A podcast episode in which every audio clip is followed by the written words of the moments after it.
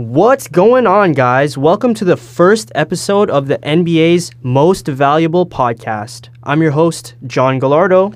And I'm Jeffrey Tram. Welcome to the first episode. We've created this podcast in order to express our love for the sport of basketball. This podcast is inspired by our conversations about basketball that we have on a daily basis, and we figured we could record it and post it online for people to listen to. So, Jeff, how have you been? Not too bad, man. How about you? Yo, I'm chilling, even though it's cold, but I'm still chilling. Crazy. So, we're just going to get into a little bit of ourselves before we get into the episode. So, how about we start off with you, Jeff? Who are you and where are you from? So my name is Jeffrey. Uh, I'm a fourth year journalism student at Carleton University. Um, I have interests in sports, music, social activism, politics, um, and and of course basketball.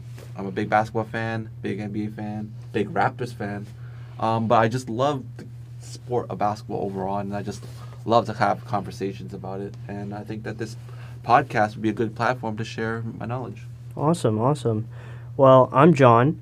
I'm from the Toronto area. I was born in Toronto, and I'm from Brampton, unfortunately. But uh, yeah, anyways, um, I like basketball a lot too. I've been watching since I was a young kid. Uh, I was a big Raptors fan from, I want to say, 2010 till now. Bosh's last year. Bosh's last year, yeah. That's when I started getting into it heavy.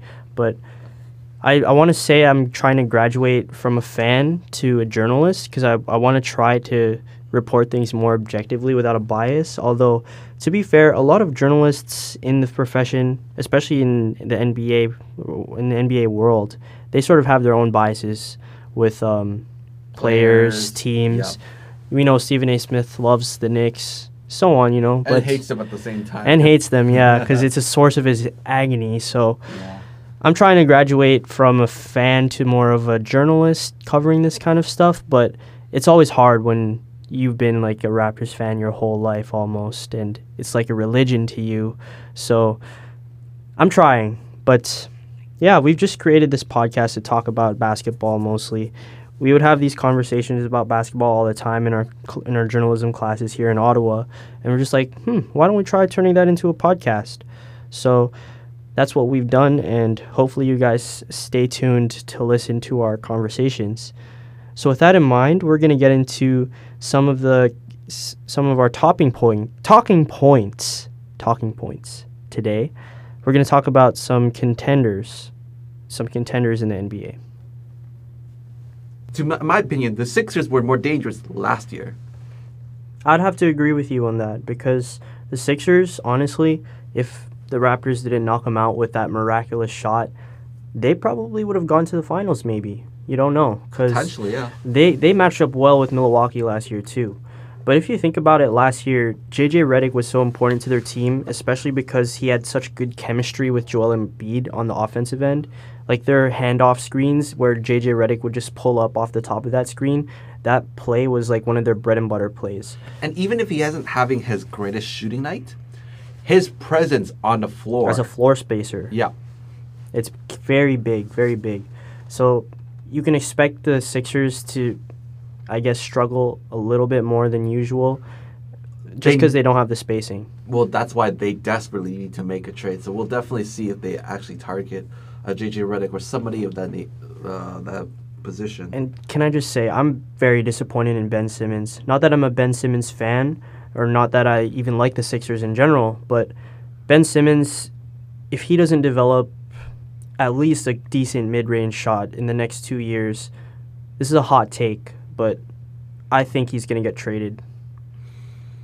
I've always liked his potential. Um, I've seen I, he does have a Magic Johnson esque, LeBron esque playmaking ability and IQ.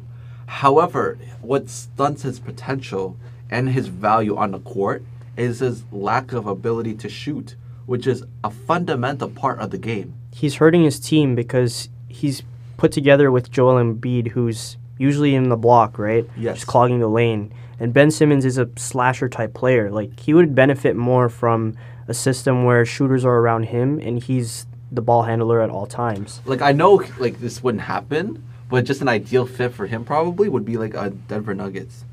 Ooh. because you have a playmaking point uh, center in Nikola Jokic. Jokic, and then you can have Ben Simmons just cut, cut, cut, cut, cut. That would be kind of nasty. But the thing with Ben Simmons is he has the potential. Like if he had a shot, he'd be a top ten player in this league. No doubt. But the thing is, he he he hasn't. He doesn't have that shot. He hasn't developed the shot, and it's it's stunting his potential. And I mean, those of you in the comments section that are going to say, oh, Ben Simmons hit a three this year. Well, he needs to shoot at least outright, like mid range shots to a consistent degree. He needs to do that in order to space the floor at least a little bit for his team. And if he can't do that, then the Sixers aren't going to get over the hump, and then either Joel Embiid or Ben Simmons is going to get moved.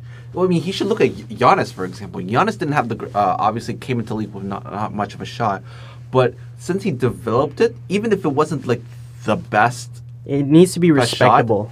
People because it was respectable to the point where people had to actually guard him, which gave allowed him to be even more of a threat to drive. Because if you are a guy who has is no threat to the three point line, then people can just back off and sag. But if you have that threat that you can shoot, even if it's one out of six, people are going to come up and put a hand up, or at least try to. Because the thing is with um, with with Giannis, like he he didn't care that he was getting air balls.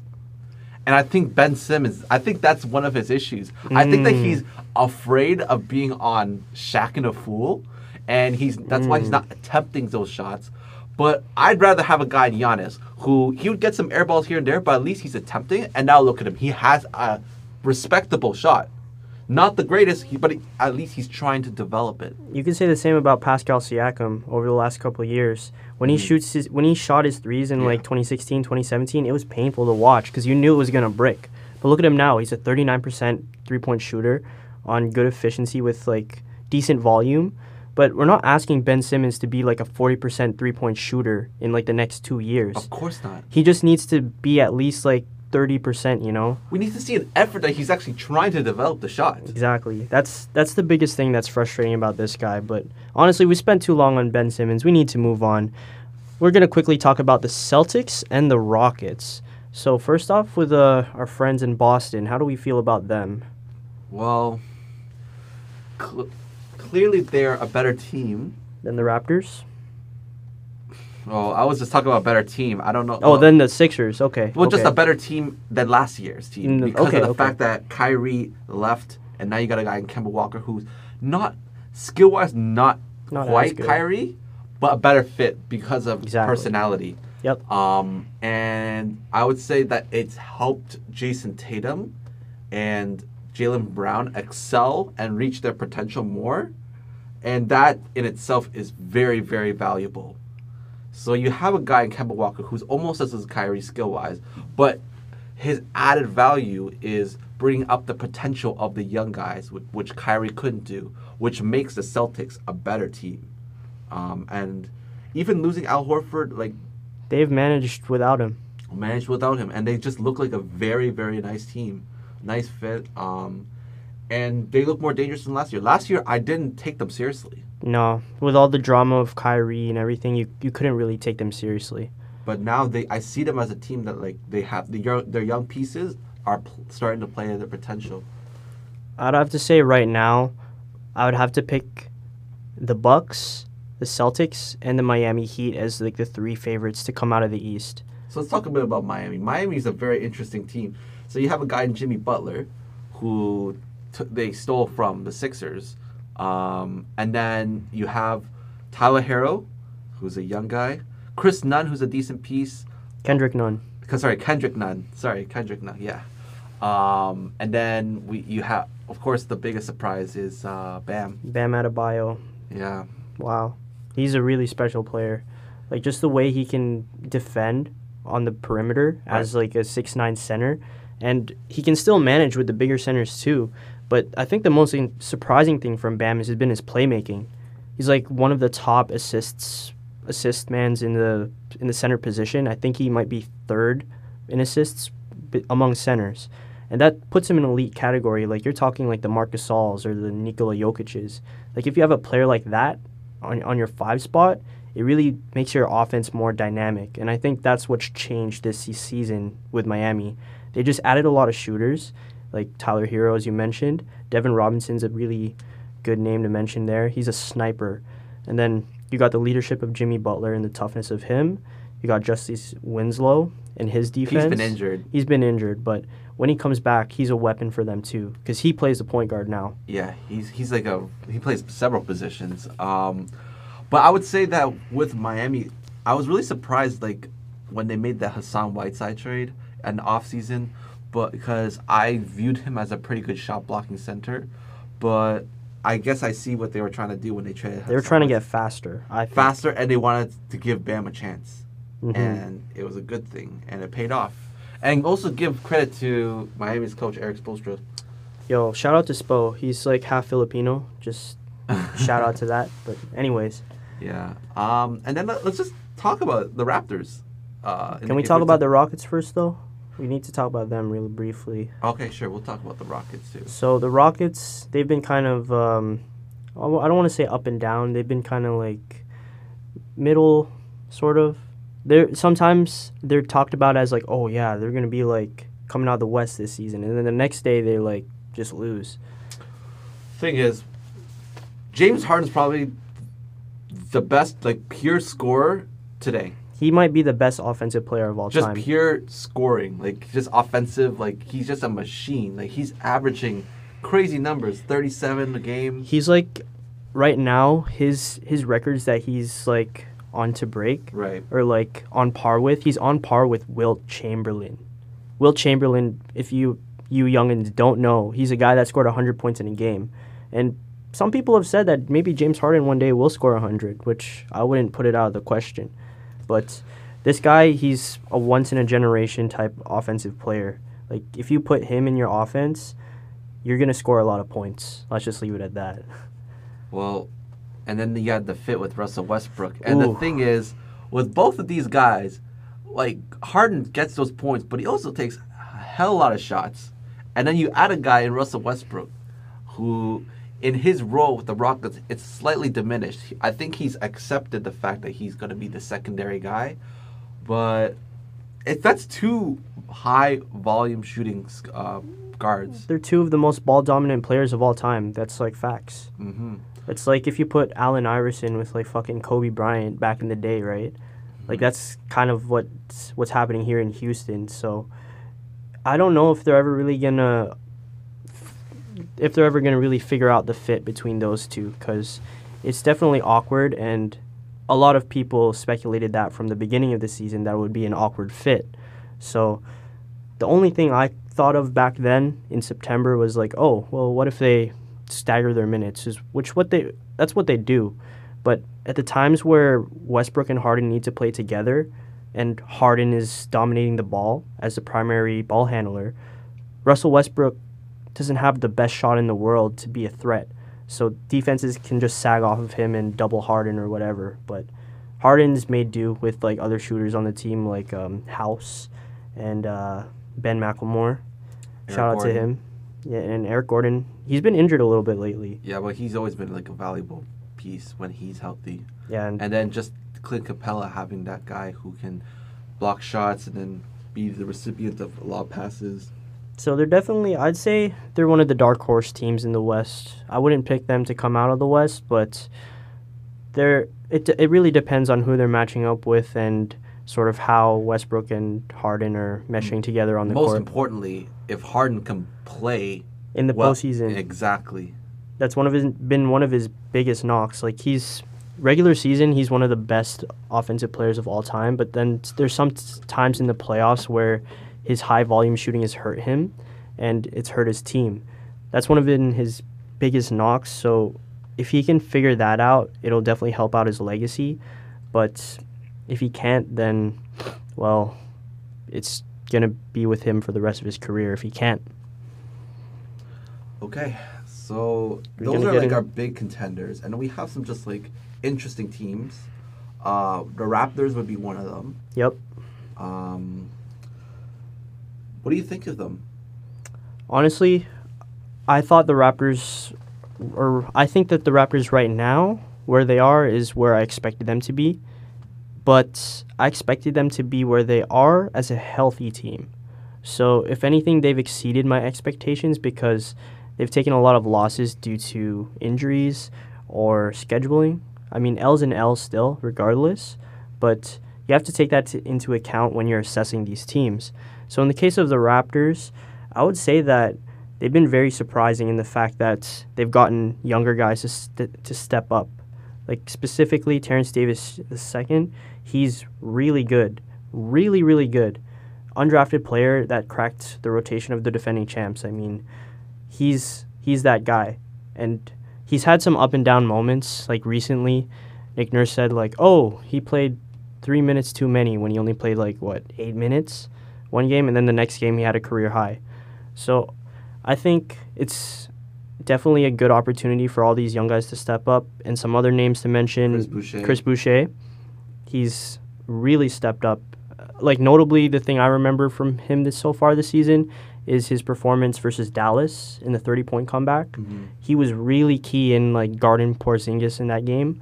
Um, I want to shout out to Oshae Brissett, uh, Syracuse alumnus, and well, actually I don't even know if he's an alumnus, but he went to Syracuse and he's Also from Canadian. Canadian. I think he's from Orangeville. So shout out to him, and just the energy prov- he provides on the de- defensive end. Like this guy is crazy. He's just jumping all over the place, hands flying, deflecting balls, grabbing rebounds. Like this guy, he's all you can ask for for an energy guy. Another player I, I really really like, um, Rondae Hollis Jefferson. Mhm. From- He played for the Brooklyn Nets. He has that grind in him, in that he's very he's undersized, but he's very tough. He's got that work ethic. He gets those offensive rebounds, and I think that's he's a big part in inspiring the mentality of the team. That even when we're undermanned, we gotta fight and we gotta you know, grind for that ball and rebound and do the, the small things to win those games. It's that And junkyard dog mentality. Right, right. And I, I've always been a big fan of him. I thought he's been a great fit for the Raptors. Um, in terms of the team in itself, when they've been healthy, they've been an elite team. No doubt. Healthy. Because you got a Siakam who's continu- uh, continually growing, developing, getting better, and now he's an all star. He hasn't, I mean, he hasn't been confirmed yet, but he definitely is going to make the all star team this year. He's might even be a starter. He's going to be a starter, yeah. Um, and then you got a guy like Kyle Lowry, consistent all star, the leader. I'm all this knock behind Kyle Lowry has been so funny because the thing is he's always been consistently been a good point guard. He's been the leader. He's hit consistent shots. He's he's in a way underrated. Would you agree? Yeah, I definitely agree that Kyle Lowry is underrated because Kyle Lowry, if you look at the success that the Raptors have had in the last decade, from like 2014 till now, all those years coincide with Kyle Lowry's best years. Like I think either Leo Rautins or Jack Armstrong said it, said that.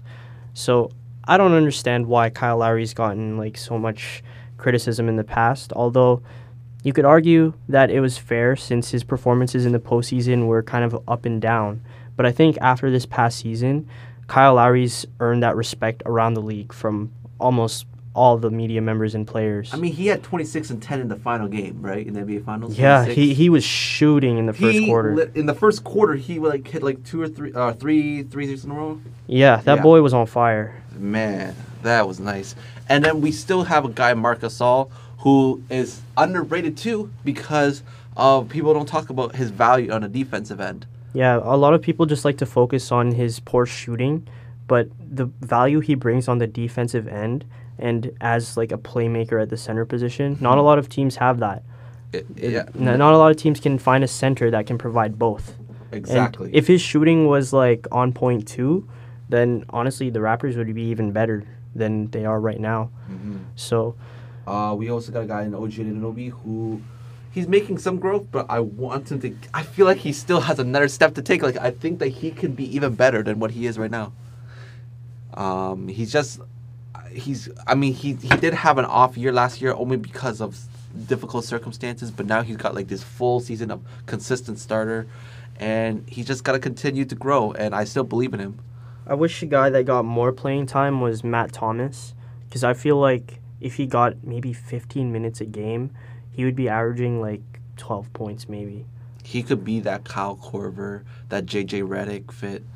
Cuz the way he the way he shoots it's just it's so beautiful to watch. Like that shot is so pure and he'd probably play more if he was a better defender, although I think he's a little bit of an underrated defender. He he understands team defenses fairly well and he moves pretty well for his athleticism. But if he makes more improvements on that end, I could see him get a lot more time next season.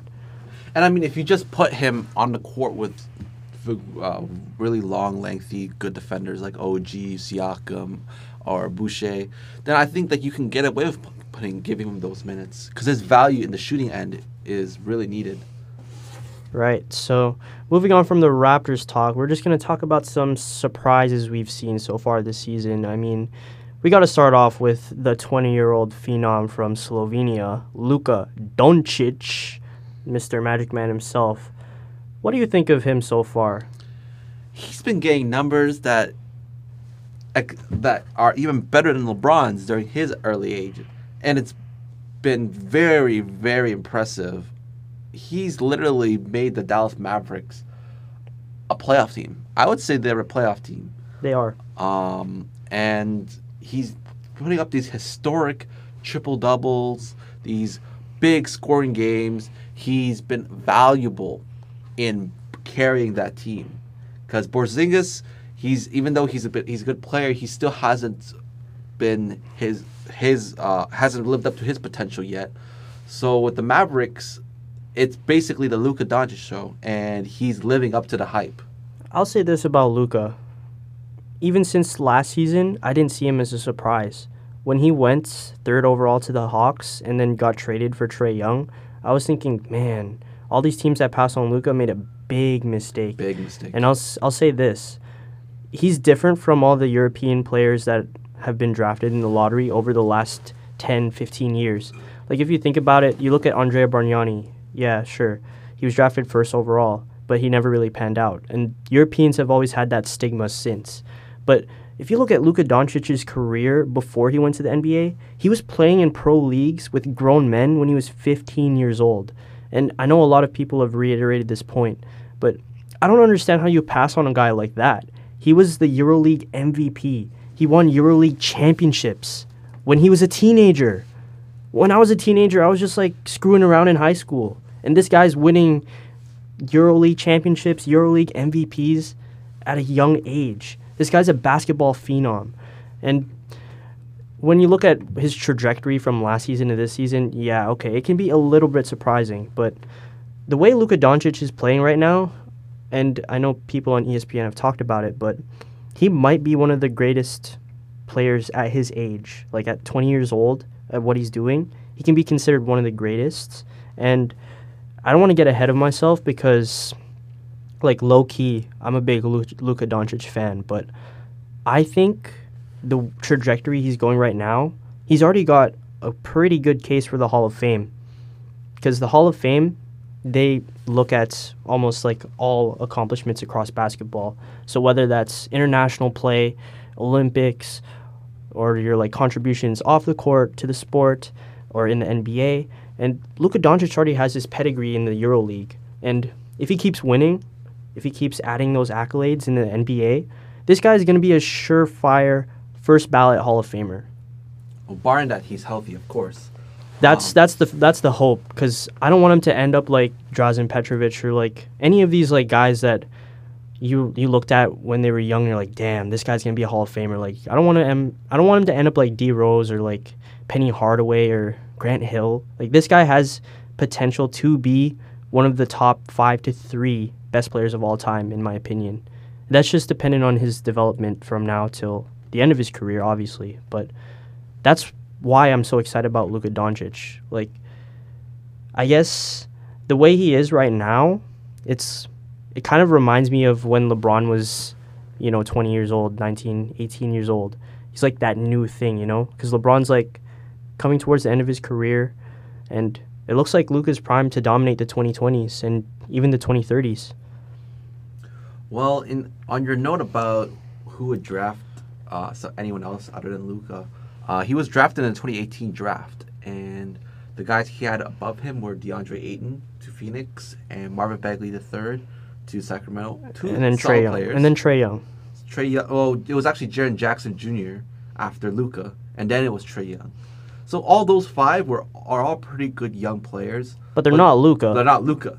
So if we could redraft, it would be Luka first, and then I would say Trae Young second, and then Maybe Jaren Jackson third. yep, Jaren Jackson's a solid player. Jaren Jackson's been, been a great player. In, uh, I don't really know how to evaluate DeAndre Ayton or Marvin Bagley. I mean, Ayton was like an 18 and 11 player last year, I believe, which Yeah. is okay, but he came back from suspension this year, so we haven't seen him that much yet. And Marvin Bagley, he's been injured a lot this season. Um, but they, I always see them as I have seen them from what I've seen. They've been decent players, like fairly good players, but not Luka again. and that's the thing with the with this draft. I'd say if you're looking at any trend the NBA has gotten over the last couple of years, it's positionless basketball. And Luka Doncic fits in perfectly with that because he's six seven and he's a point guard in a small forward's body. So like he can play the point, but he can also play small forward, maybe even power forward if he gets better defensively. The thing about Luka though is I even rem- I remember when he was drafted, the the knock on him, and I was watching his videos. Like he appears slow, but he Mm. seems effective. It's so interesting to me. He's not the most athletic guy. He's not LeBron James, so that's the one thing that LeBron James had over him. But to to combat that, I would say Luka's IQ was even better than LeBron's. I'll say this about Luka too.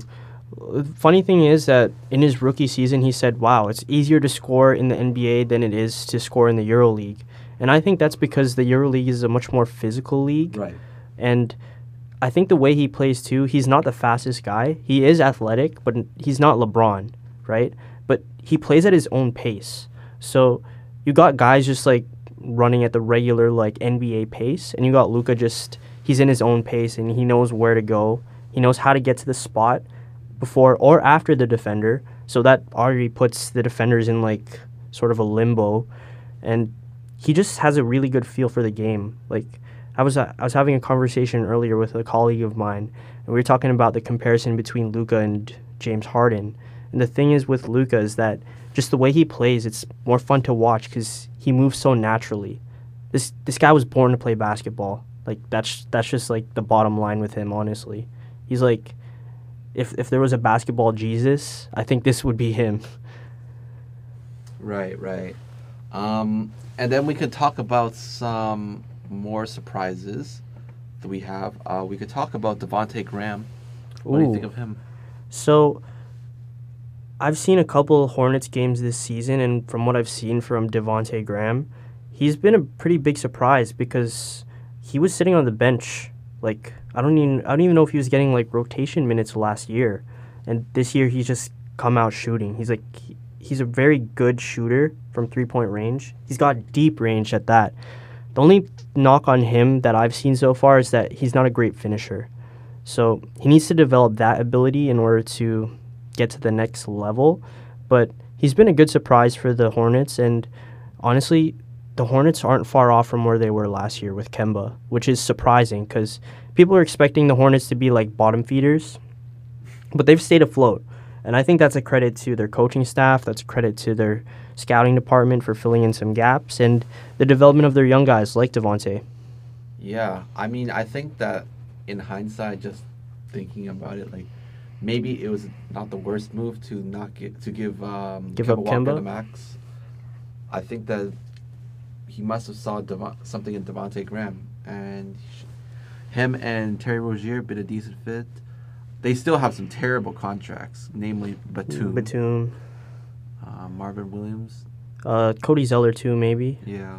Yeah, Well, they're Well- uh, they're in the rebuild. There, there's no expectations on that team. Uh, they they definitely just gotta like continue to grow, try to draft the good this year. This year, try. Well, I don't want to use the word tank, but like just accept whatever happens with the team. like, let's be real though. Like, it's hard for the Hornets to draft well when Michael Jordan is like part of their team, if you know what I mean, right? Like historically, they've never drafted that well because Michael Yeah. Jordan just picks the guys that he likes. Which I guess their only pick that they made that was really good was Kemba, but honestly, like their draft picks have been really trash. I can't even think some of any off the top like that have been notable. So that's and they've been terrible for these years. Yeah, they've been. I think they made the playoffs around the time when LeBron was still in Miami, when they had Al Jefferson in them. But it's not like they were gonna do anything anyway, no, not at all. right? I mean, actually, now that I think about it, Michael Kidd Gilchrist was a bust in that sense. Like he didn't live up to his potential. he was a good defender, but that's it. That's it. Still, still a terrible jump And shot. he was drafted behind Anthony Davis. Yikes. Um, and then there's also um, Malik Monk. Mm, he, bruh. I, I thought he'd be so much better. people were saying he was gonna be the next D Wade. Very, very disappointing. But yeah, like that's that's why the Hornets suck. Honestly, like no knock on Michael Jordan, he's probably the goat, the goat in my opinion. Like As others, a player, as a player, but as an exec, he's probably like the worst. I mean, we've seen that. Players and coaches, Phil Jackson, New York. Like, Oh yeah, Phil Jackson. Just Oof. they're not meant. I don't, it's a different type of mentality, different type of intelligence that you need to have when you're working as an executive of that nature, running a team. So Yeah, you could say Jerry West has an up on Michael Jordan because Jerry- Jerry, okay, West, Jerry he's West is he's he's a legendary executive. legendary. Like you hear stories of him t- like working out Kobe, like when Kobe was still like a 17 year old, and yeah. Jerry West is like, wow, I've never seen someone this good at 17. he's almost his his career as an executive Almost, better than a player. Uh, The only reason why I'd say he's he was better as a player is because he was made the NBA logo, Yeah. yeah. and like he he basically paved the way for the next era yeah. in terms of like how the game should be played. Like this guy was bombing from like 40 feet when he was in the like what the 60s and early 70s. So yeah, shout out to Jerry West. I mean, he he's a legend in himself. But I guess now we'll move on to our all-star picks to close out the show. So who do you think are definitely the locks for the all-star game right now So I think we'll start just start with the starting lineup. of both East and West? Yes. So for the East, I'll put Trae Young and Kyle Lowry. Kyle Lowry, my bias, I gotta put him in the All Star starters. Um, also, the thing when you think about All Star, the starting vote is it's fan vote. So sometimes it doesn't have to be the exact like statistical thing. It could also be a sentimental thing. But Tacko is not going to make it to the all-star no, game. we're not letting Tacko or Alex Caruso. They're not making it. like those there are exceptions. Um, but yeah, Kyle Lowry and Trae Young at the guard position. Um, gotta put Siakam in there. Gotta put Giannis, and probably Joel Embiid to finish the East. What's your East? My East, I'd have to say Trae Young has definitely deserved it, and I'm pretty sure he's got the votes. Um, I'm not sure who I'd put at the two yet. Giannis, maybe Jimmy Butler at the two. Giannis, Joel Embiid. I'm not sure if Ben Simmons is getting getting any votes. He should. But Pascal is definitely going to make it. So it's going to be Pascal, Giannis, and Joel in the front court. And then you got Jimmy Butler and I guess Trae Young. And then uh, what's your West starting five? So the West gotta start with Luka. Luka. Luka in the guard. Um, whew. Harden James Harden. has to be Harden, yeah. And then in the front guard, you gotta put Kawhi. Kawhi, LeBron, AD. Yeah, exactly. I think that's the voting right now, the voting leaders right now. Yeah, I think that's the.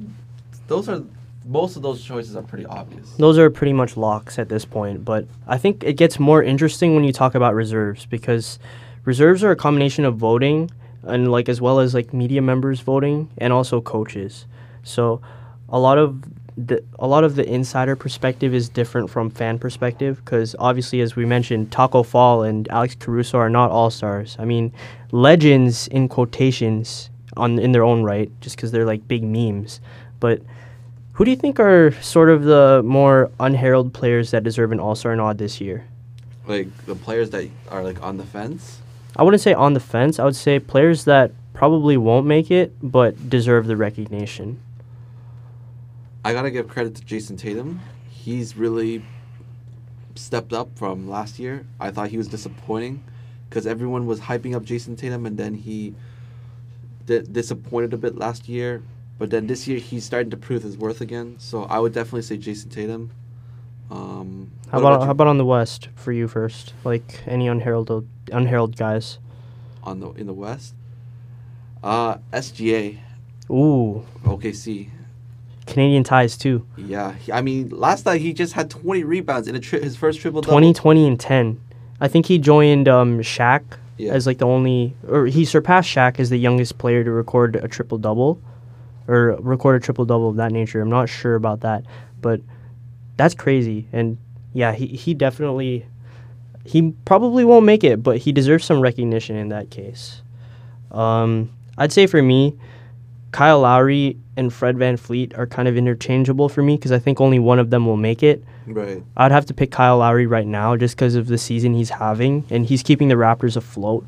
I think he's for sure a lock in the reserves.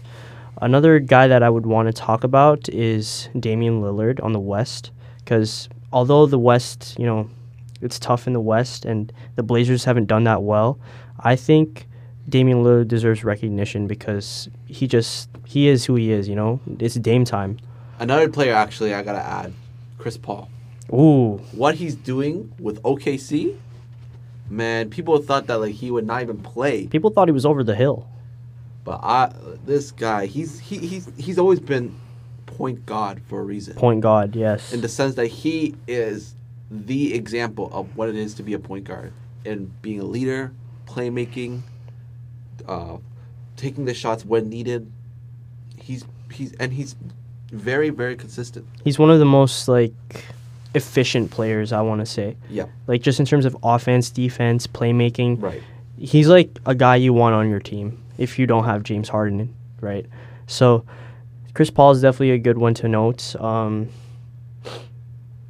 I don't know if you mentioned uh, Jayson Tatum. I think Jaylen Brown deserves some recognition as well because some of the same knocks that Jayson Tatum had, Jaylen Brown had as well.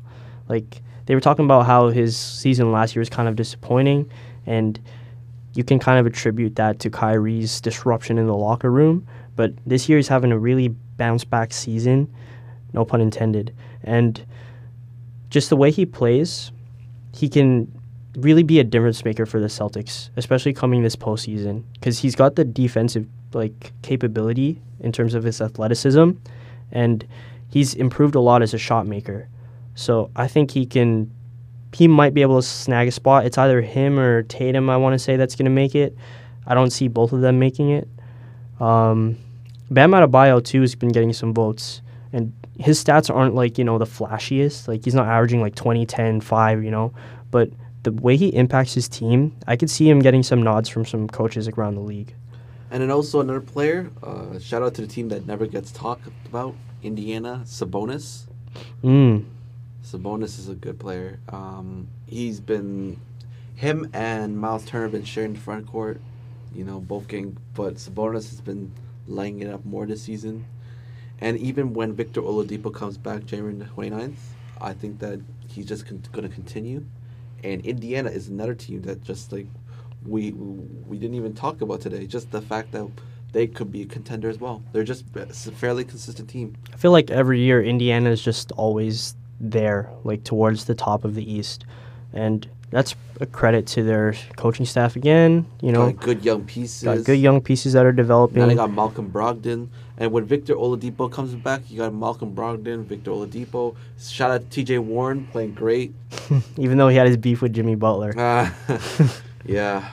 But even like pieces like Doug McDermott and Aaron Holiday. yep, Aaron Holiday lit up the Raptors when they played the last time. just a very hard working young team.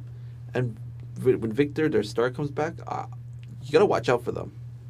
Facts. And just on Sabonis, really quick, I was a big advocate of the Raptors picking Sabonis in the draft that we Me got. Jakob Poeltl. Lithuanian. I was like, dang, you we get Sabonis. Like, I don't know if you know his dad, Arvydas Sabonis, but this guy was like a legend in the in like Yeah. in Europe.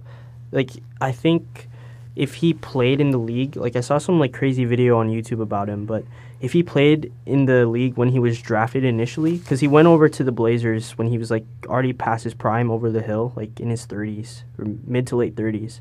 If he played when he was drafted and like scored as many points as he did in if he scored as many points as he did in the in Europe, he would be the NBA's all-time leading scorer by like 8,000 or 9,000 over Kareem. He would have like 47,000 points or something like that.